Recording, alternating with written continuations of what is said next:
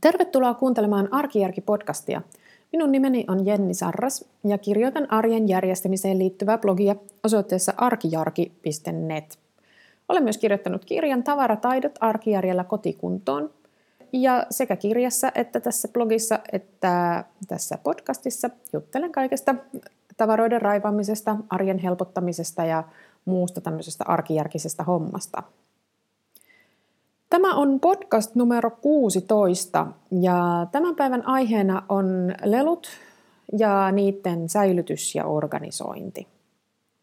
Kaikki tietää, että kun perheeseen tulee lapsia, niin tavaroiden määrä räjähdysmäisesti kasvaa.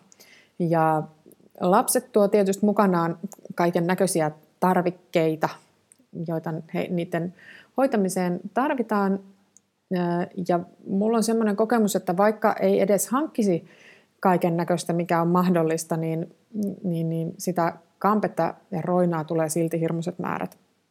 Ja yksi iso osa niiden lasten tavaroista, mitkä sitä ka- mahdollista kaaosta tai epäjärjestystä kotona aiheuttaa, on lelut. Mun oma kokemus on se, että mitä vanhemmaksi lapsi kasvaa, niin sitä enemmän leluja sillä on – semmoinen pikkuvauva, niin sehän nyt ei oikeastaan edes välttämättä mitään hirveästi leluja tarvitse. Eikä semmoinen pikkutaaperokaan kauhean monimutkaisia systeemeitä tarvitse, mutta mitä isommaksi lapsi kasvaa, niin sitten lapsilla alkaa tulla itsellekin niitä ideoita, että mitä ne haluaa ja mitä ne näkee kavereilla. Ja, ja sitten myös lapset seuraa muotia, lelumuotia. Ja tämän kaiken myötä se lelujen määrä kasvaa. Sitten mun kokemus on myös se, että yhdellä lapsella on huomattavasti vähemmän leluja kuin kahdella tai useammalla lapsella. Ja tämä johtuu lähinnä siitä, että kun ne lapset on useimmiten eri ikäisiä, niin tota, tietenkin se pienempi leikkii eri leluilla kuin se isompi. Tai oikeastaan se asia on päinvastoin. Se isompi haluaa leikkiä erilaisilla leluilla kuin se pienempi. Se pienempi haluaa tietysti leikkiä niillä samoilla leluilla, millä se isokin leikkii. Mutta siitä huolimatta sitten perheisiin tulee niin kuin tämmöisiä lelukerrostumia, että että on niitä pikkulasten leluja ja sitten vähän isompia lasten leluja. Ja näin, näin se, kun se lelujen määrä lisääntyy entisestään.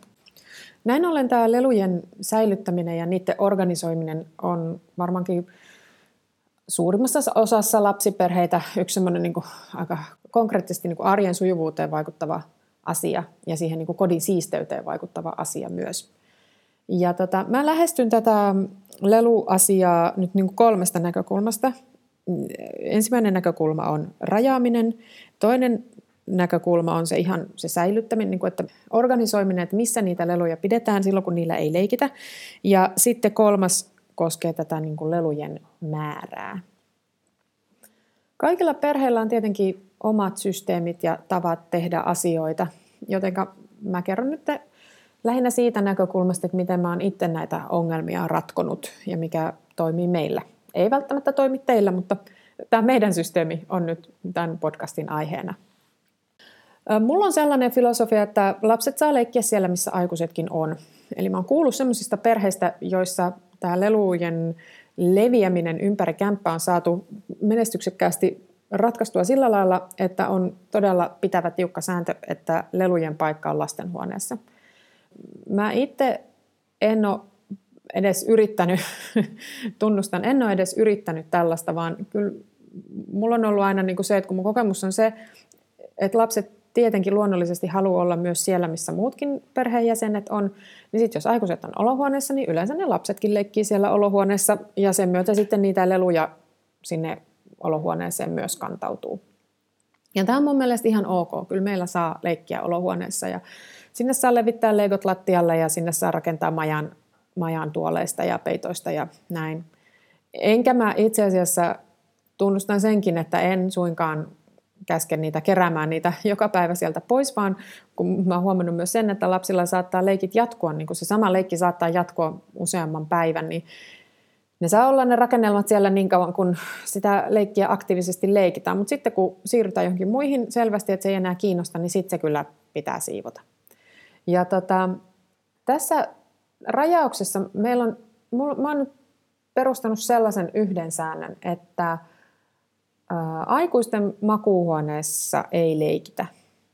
se on, mä päätin jokin aikaa sitten, no on tästä nyt jo ehkä pari vuotta aikaa, mutta mä päätin, että mun makuuhuone on sellainen, että sinne toki lapset saa tulla, mutta siellä ei leikitä. Sinne ei rakenneta mitään ja sinne ei roodata mitään leluja. Et jos sinne, ja lapset tietää tämän säännön, no sitten sinne välillä aina tietenkin niitä leluja saattaa kulkeutua, mutta että ne kyllä lähtee sieltä välittömästi. Ja mä en niin noin yleisesti ottaen, niin mä yleensä komennan lapset jonnekin muualle leikkimään sieltä makuuhuoneesta. Mä oon päättänyt, että tästä ei kärsi kukaan, tässä ei kenenkään ihmisoikeudet vaarannu, mutta sen sijaan säästyy huomattavasti stressiä multa itseltäni, koska mä haluan, että mulla kodissani on ainakin nyt se yksi tila, mikä on niin kuin ihan, ihan vaan niin kuin mun omassa käytössä tai mun ja puolison käytössä.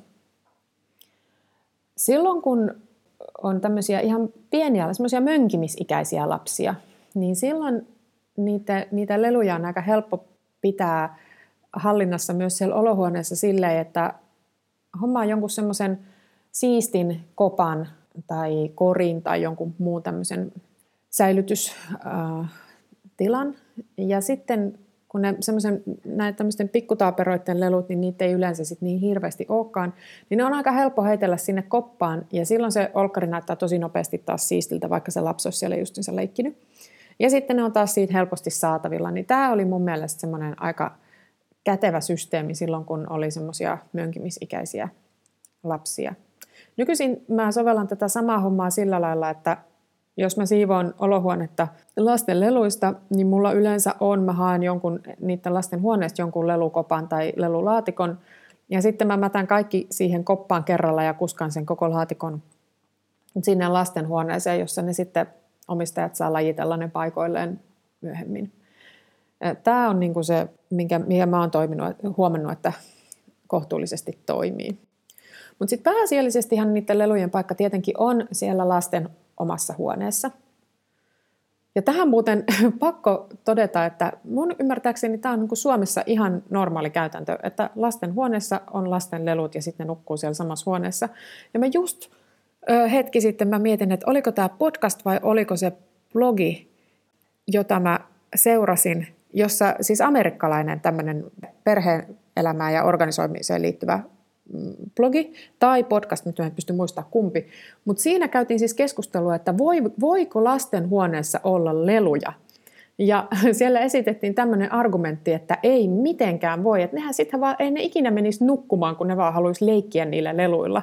Et sitä varten täytyy olla niinku ikään kuin tämmöinen leikkihuone erikseen lapsilla, jossa ne kaikki lelut on, ja sitten siellä lasten omassa huoneessa ne sitten vaan ilmeisesti nukkuu tai pidetään vaatteet ja en mä tiedä, olisiko siellä ehkä kirjoituspöytä, vaikea sanoa. Ja sitten tässä oli, niin tämä ihminen oli sille, että no kyllä heillä on tämä toiminut, mutta, mutta läheskään kaikilla ei toimi. Kuuntelin sitä, että no tässä on taas kulttuuriero, josta en ollut koskaan ennen kuullutkaan. Eipä olisi tullut mieleenkään, että lapset ei pystyisi nukkumaan samassa huoneessa kuin niiden lelut on. Lienee tottumiskysymys. Mutta joo, palatakseni aiheeseen, niin tuota, tämä lasten lelujen säilytys, mun mielestä siinä Olennaista on se, että sen säilytyssysteemin pitää olla niin yksinkertainen, että lapsi pystyy itsekin siitä huolehtimaan. Eli niiden säilytysastioiden tai koppien tai pussien tai korien tai mitä ikinä sitten käyttääkään, niin mun nähdäkseni niiden pitää olla niin helpot, että lapsi kykenee laittamaan lelut itse paikoilleen.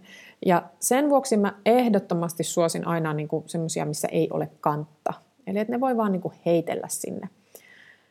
Samaan aiheeseen liittyen, niin sellainen liian tarkka lajittelu ei mun mielestä ole välttämättä hirveän hyvä ratkaisu, koska se on yleensä sellainen, mitä lapsi ei kykene, saati sitten, että sitä kiinnostaisi lajitella niitä leluja ikään kuin omille paikoilleen, Ää, niin siinä hankkii vaan itsellensä harmaita hiuksia, jos yrittää pitää jotain hirveän niin kuin, yksityiskohtaista yksityiskohtaisesti jotenkin hirveän niin kuin, menee niin kuin tarkalle tasolle, että, että leikkimukit on tässä ja leikkilautaset on tässä ja leikkihaarukat on tässä ja leikkiveitset on tässä.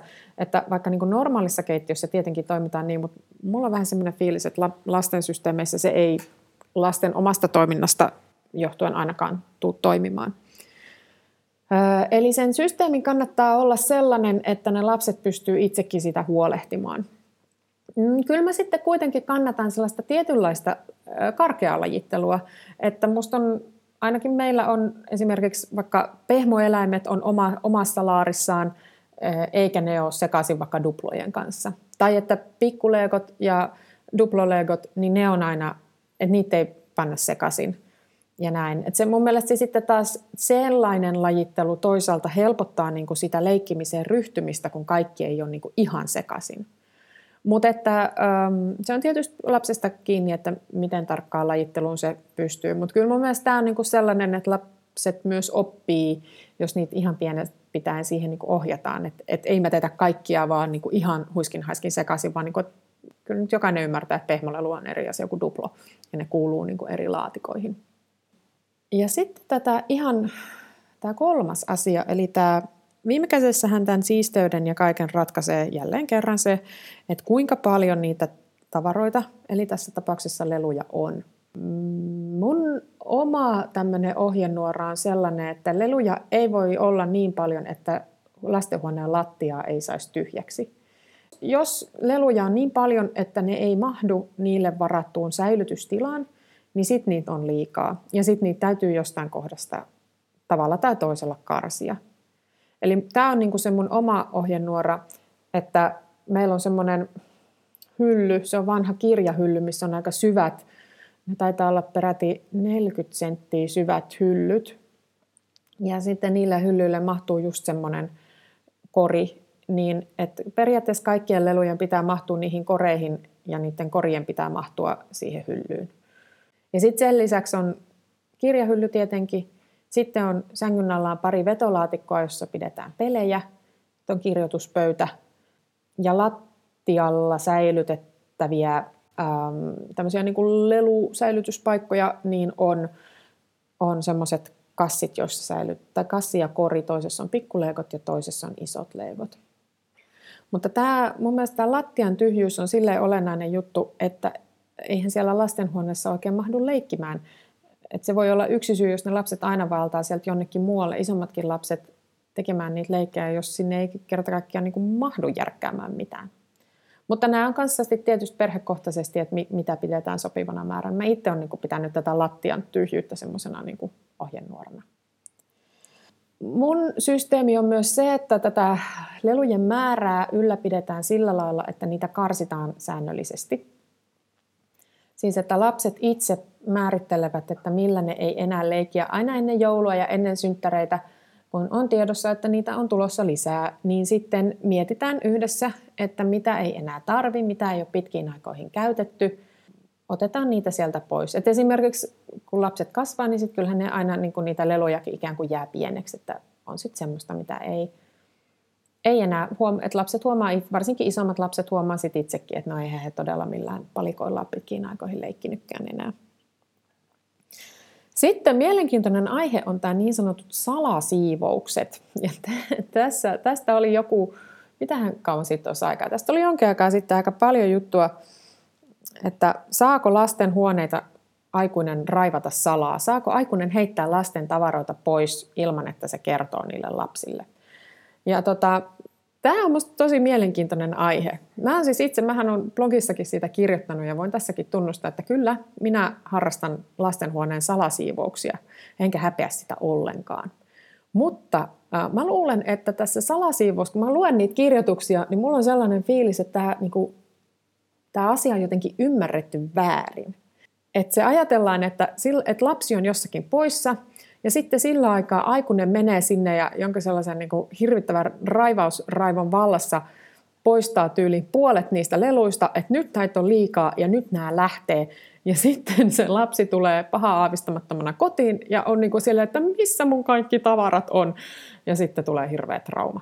No eihän, eihän, eihän sen tietenkään sillä lailla mene. Siis eihän siinä ole mitään salaista jos lapsi tulee kotiin ja se heti huomaa, että se puolet sen kamoista on kadonnut, niin vähemmästäkin tulee trauma. Ymmärrän sen ihan täysin. Mun mielestä se salasiivous, se miten, se miten mä oon sen tehnyt, niin se tarkoittaa sitä, että mä raivaan aina silloin tällöin sitä sellaista viho viimeistä sälää ja silppua jota mun kokemukseni mukaan kaikkien lasten huoneisiin kertyy, joka ei ole oikeastaan, ne on harvoin, niin kuin, ne ei, ei ole kyse mistään niin kuin, ikään kuin oikeasta lelusta, että ei se ole mikään autorata tai nukkekoti tai, tai, tai mikään tämmöinen Afrikan tähti, vaan se on sitä sellaista paperisilppua ja keppejä ja kyniä ja, ja semmoista kaiken näköistä puolirikkinäistä krääsää, mitä tulee pääsiäismunista ja hampurilaisravintoloista. Ja, ja sitten mä en tiedä, mutta mä oon huomannut, että ainakin niin kun, kun mä seuraan omia lapsia, niin ne, ne vaihtelee kavereittensa kanssa leluja. Tai ne ei oikeastaan leluja, vaan ne on just tätä tämmöistä pientä ihmeellistä, lähestulkoon roskaksi määriteltävää silppua ja sälää. Ja tällaista, siis tämmöinen, tämä pikkusälä, niin sehän siis tukkii kaikki paikat ja sen lajitteleminen on täysin mahdotonta. Siis se on sitä, mikä, mikä jää pimeässä huoneessa jalan alle ja ei tunnu kivalta. Ja mun kokemus tästä on se, että nämä on myös niitä tavaroita, että se keppi on niin kuin maailman tärkein tavara ehkä viisi päivää. Sen jälkeen se olemassaolo unohdetaan aivan täysin. Ja elämää helpottaakseni juuri tätä tämmöistä rompetta mä oon aina silloin tällöin sieltä karsinut muiden lelujen seasta pois. Ja mutta täytyy tunnustaa, että mä en ole ikinä jäänyt siitä kiinni. Että se keppi on ollut tärkeä se viisi päivää ja sitten se unohtuu ja sitten jotkut ihan muut jutut tulee mieleen ja se keppi vaan jää sinne, koska sille nyt ei itsellensä mun Mä en ole ainakaan koskaan huomannut, että niillä olisi tullut mieleen, että haa, siivoanpa huoneen ja karsin täältä kaiken turhan pois. Ja sitten jos se keppi sieltä vähinään, niin pari viikon päästä häipyy jonnekin, niin kukaan ei edes muista, että siellä on mitään keppiä koskaan ollutkaan. Ja sama koskee just tätä kaiken näköistä paperisilppua ja, ja keskeneräistä askarteluja ja kaikkea tällaisia. Ja ähm, tietenkin varmasti, mitä mä nyt sanoisin, moraalisesti oikein olisi käydä myös näistä lasten kanssa neuvottelua, että hei, tässä on sulla tämä paperi, jolle sä piirsit silloin toissa viikolla kolme viivaa, kun tämä liittyy johonkin leikkiin, että onko tämä nyt, saako tämä nyt heittää pois. Mutta aika usein siinä vaiheessa myös lapsilla aktivoituu tämä, että A, se on mun, se on arvokas, sitä ei saa heittää pois. Ja sitten sitä ei saa heittää pois ja sitten se jatkaa eloansa siellä kirjoituspöydällä tai jossain jonkun laarin pohjalla. Mutta ei sillä sen jälkeen, se ei palaa leikkiin sen jälkeen, kun se on havaittu, että aa, sehän oli tärkeä, ei sitä saa heittää pois. Se unohdetaan välittömästi saman tien uudestaan. Eli tässä kohdassa mä oon helpottanut elämääni sillä, että mä jätän tämän keskusteluvaiheen pois ja mä vaan niin kuin siivoon sen roskikseen. Kun puhutaan näistä salasiivouksista, niin todellakaan kyse ei ole siitä, että lapselta poistettaisiin sen rakkaimmat lelut tai kaikki tärkeät esineet noin vaan neuvottelematta. Se on, en ikinä lähtisi sellaiseen. Mutta tällaisen pienen arvottoman silpun raivaamisesta, niin siitä mä en kyllä pysty ottaa mitään huonoa omaa tuntoa. Mä itse asiassa löysin tässä äm, jokin aika sitten Vintiltä semmoisen aika ison muovikassillisen, mikä oli täynnä tätä tällaista roinaa. Mä olin, että mikä ihmekassi tämä on, ennen kuin mä muistin, että ai niin, että jokin aika sitten tein semmoisen vähän isomman raivauksen ja sitten mä laitoin näistä nämä lelut sinne vinttiin. Mä ajattelin, että jos lapset sitten haluaisikin jotain näistä, että jos mä vahingossa poistaisinkin jotain semmoista, mikä oikeasti olisi ihan tosi tärkeää, niin että mä voisin sitten antaa sen niille takaisin. No, ne on nyt semmoisen pari-kolme vuotta siellä vintillä ollut, eikä niitä ole kertaakaan kaivattu. Kukaan ei ole muistanut. Mä en enää itsekään muistanut, eikä lapsetkaan muistanut. Ne on kertaakaan kaivannut ainuttakaan tavaraa, joka silloin ollut. Että mä luulen, että on aika tässä tämän vuoden aikana hankkiutua niistä lopullisesti eroon. No sitten viimeinen asia, mikä liittyy tähän määrään. Mä itse, mä toivon, että mä saisin tämän systeemin toimimaan. Mä haluaisin harrastaa sellaista lelujen kierrätystä. Osa leluista olisi jossakin vähän niin kuin syrjässä, esimerkiksi varastossa tai jossain jonkun kaapin ylähyllyllä. Ja sitten niitä voisi aina parin kolmen kuukauden välein vähän niin kuin kierrättää niitä leluja. Eli sais, lapset saisi ikään kuin, niin kuin uusia leluja, tai siis heidän omia vanhoja, mutta niin kuin poissa olleita leluja käyttöön. Ja sitten voitaisiin vaihtaa, otettaisiin jotain sieltä sinne hyllylle odottamaan. Ja sitten tällä lailla se lelujen kokonaismäärä siellä huoneessa pysyisi ehkä vähän harvempana. Ja sitten toisaalta niihin tulisi vaihtelua ja kaikki leluja tulisi käytettyä, koska mä oon huomannut, että se, se, semmoisista leluista, mitä ei ole pitkin aikoihin käytetty, ja sitten vaikka aikun innostaa, että hei, rakennetaan sitä junarata, että me ei ole pitkin aikoihin tehty tätä, niin sitten siitä lapset innostuu aina uudestaan, että joo, tämä onkin kiva, kun ne niin kuin muistaa, että Aa, meillä oli tällainen näin. Niin mä haluaisin tällaisen systeemin, tämmöisen lelu, lelujen sisäisen, kodin sisäisen kierrätyksen saada toimimaan. Tämä on toistaiseksi vasta ajatuksen asteella, mutta mä haluaisin ainakin kokeilla, että toimisiko se. Jos jollakulla on tämmöinen systeemi käytössä, niin olisi tosi kiva kuulla käytännön kokemuksia tuolla kommenteissa. Tällainen aihe tällä kertaa. Kiitos, että kuuntelit ja ensi viikolla jälleen uudet ajatukset ja uudet ideat. Moi moi!